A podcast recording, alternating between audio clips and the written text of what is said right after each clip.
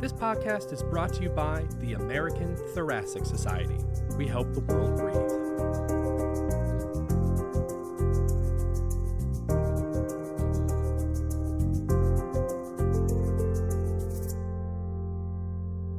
Hello, and welcome to the Lung Science Podcast. My name is Eric Morrell, and I am an assistant professor in the Division of Pulmonary, Critical Care, and Sleep Medicine at the University of Washington. With me to discuss airway macrophages encompass transcriptionally and functionally distinct subsets altered by smoking is Dr. Maud Liégeois, who is currently a postdoctoral scholar in John Fahy's lab at the Cardiovascular Research Institute at UCSF. Dr. Liégeois' research focuses on investigating the immune system in chronic airway diseases such as COPD and asthma. She is working on projects related to how mucus might be a Th2 niche, how smoking influences alveolar macrophage polarization, and how to better characterize the immunoregulatory properties of human monocyte-derived macrophages. Dr. Liégeois, thanks for joining us. I think we'll jump right in. The first question I had was, could you please explain the rationale for your study?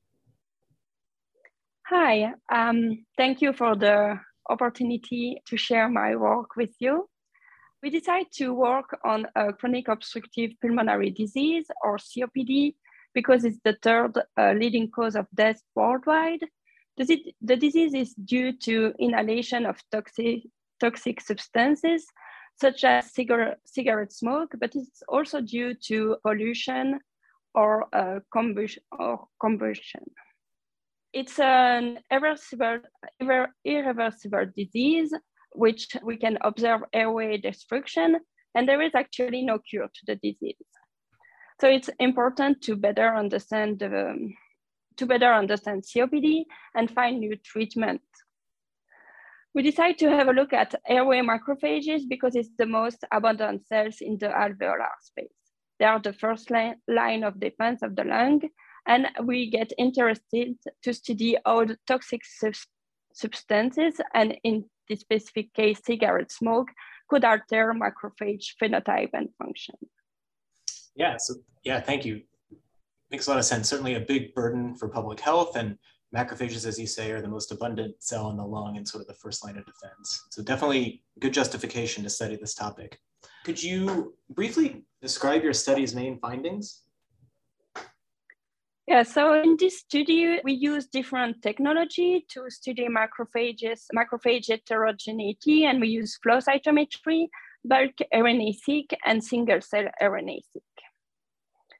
First, uh, using flow cytometry, we noticed that there is indeed heterogeneity in, uh, in airway macrophages, and we highlighted two populations, a high autofluorescence population that correspond to classical alveolar macrophages with function in surfactant recycling. But we also highlight an unusual subpopulation of low autofluorescent macrophages and using bulk RNA-seq, we noticed that these macrophages has a monocyte origin. They express a lot of monocyte genes, while they also express macrophage uh, genes such as uh, MARCO. We use uh, GS, GSEA to look at the function of the cells, and we notice that they have immunoregulatory properties. And by putting the cells in culture, we notice that they express a lot of interleukin 10, immunosuppressive cytokine, in comparison to the classical AM. Secondly, we use also single, single cell RNA-seq to look at the heterogeneity of the cell in an unbiased way. And we first confirmed the results of the flow cytometry and bulk RNA-seq experiment. And we, we highlight these two populations, one um, population of monocyte-derived cells and one population self-proliferating population of alveolar macrophages.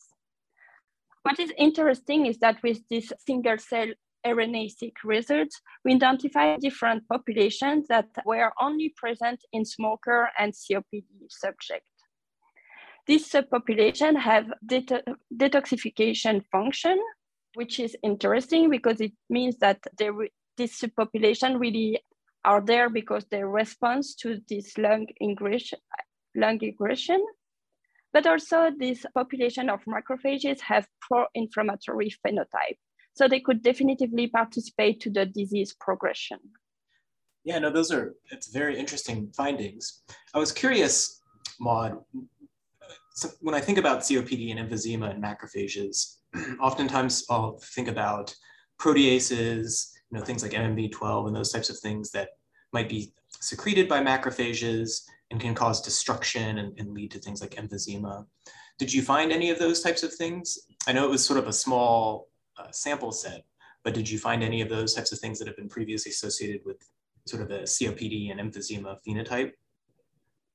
So we did not highlight it in our results um, overexpression of this protease by macrophage in um, smoker or COPD subject. But what is uh, interesting in our results is that in the um, monocyte-derived uh, macrophage population, we highlight a specific subcluster that's, that is indeed expressing a matrix component gene. By looking at GSA uh, results, we highlight functions such as a response in wording and everything. And it means that there is in a healthy subject a subpopulation of macrophages that is involved in healing. And that, that cluster, I think, is probably benefic in this healthy subject. And in disease, what is maybe what leads maybe to the disease is that other cluster could maybe express protease and that's when it become harmful from for the lung. When it's specific for a population, it's good, but when it's expressed by other cells, that's where the disease maybe it's it's occurring. Yeah, no, that's interesting. Right. Lots of different subpopulations in there. I guess another one of the things I liked about this paper was that in the first part of it, you used a basically just flow cytometry, and then you looked at autofluorescence to find to identify these two really distinct or kind of distinct macrophage subsets that certainly you showed function differently. But when we were looking at single cell data, and, and not only in your set, but in a couple others that have emerged in the past two or three years, one of the things that has been difficult for the field is that it, it certainly seems like there's a continuum of these subsets that, you know, there might be a neutrophil versus a T cell, and those are clearly different, both phenotypically and function wise. But these macrophage subsets, it isn't like there's a clear mark demarcation between cluster one and cluster two, cluster three and cluster four. There's sort of a gradient. And I'm curious if you have any thoughts or suggestions on how how do we draw that line between these clusters? I mean, we're using these different analytical approaches to this transcriptional data, but from a clinical standpoint, how are we going to be able to identify these things, not only in the hospital, um, but from a research standpoint, to isolate these cells and, and test their function, kind of like what you did in the first part of your paper? Yeah, so that's a very good uh, question and a um, very hard point to answer in our first analysis, we did not highlight a surface marker that will allow us to better identify the two subpopulation by flow cytometry, for example, but we can look again at the data and try different markers to see if it will be possible. If they express different gene, it's of course possible that they express different surface markers that will allow a FACS sorting, for example, and study their function in vitro that's why we tried to try to do a little bit with the CCR2 because autofluorescence is good to look at the different subpopulation, but still when we look at FACS profiles, it's not easy in all patients to see the two subpopulations. So we first try CCR2, but there is maybe other surface marker that will help, help us yeah, to better um, differentiate the, to have a better sense of what is different between the two, the different population. Yeah, so I agree. Certainly trying to find cell surface phenotypic markers that are linked to these transcriptional subsets and then ultimately testing function of these different subsets to see if they're functionally different. Are there any other studies that you or others, other than these sort of better phenotyping, these transcriptional subsets, that people should do going forward? what are the things, what are the next steps that you or others should take based on, on your findings in this paper? Yeah, so the team in Liège is still working on the project because in this first study we only uh, have uh, we only have three subjects in each cohort. So The goal is now to study the subpopulation in a larger cohort of patients and look in deeper and look deeper in their function to see if there is any difference between the smoker and COPD, for example. In our results, it looks like homogeneous, but if we increase the number of patients, we can maybe highlight some difference in the COPD and uh, discover what is uh, causing more the disease with a larger number of patients. Yeah, absolutely. It's tough. The stuff is pretty expensive even irrespective of the single cell RNA-seq, just your ability to do these research bronchoscopies and get these is not an easy feat. So I, I definitely applaud you on that. Um, yeah, and I want to thank the, our collaborator or the physician that participated in the study because I'm a lab-based inf- investigator and the collaboration with, phys- with physician was essential to the project. And also the patient participation was also essential. So. Absolutely, yeah. It was a very nice translational study, sort of mixing the best of clinical and, and sort of uh, translational research. In the end, we always kind of ask this question, and it sort of links into kind of your, your acknowledgement of the clinicians and the patients is in what way do you think your findings from this paper might influence clinical care in the future?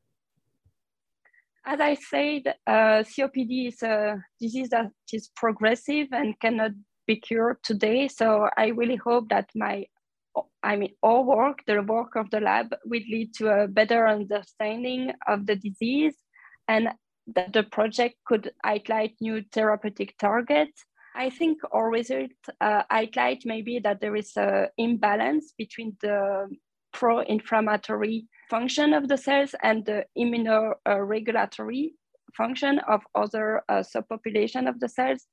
So I'm wondering, and I hope my uh, oral could lead to yeah new treatment that could maybe boost the anti-inflammatory uh, side of the um, of the cells and could balance this uh, overexpression of pro-inflammatory gene uh, in some cells.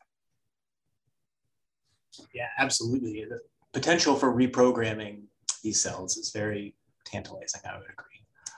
Well, Dr. Liégeois, thank you so much for joining us and, and we really enjoyed your paper. I think it's a great paper. And so thanks for uh, describing it today. Um, and thanks to all of our listeners for joining us.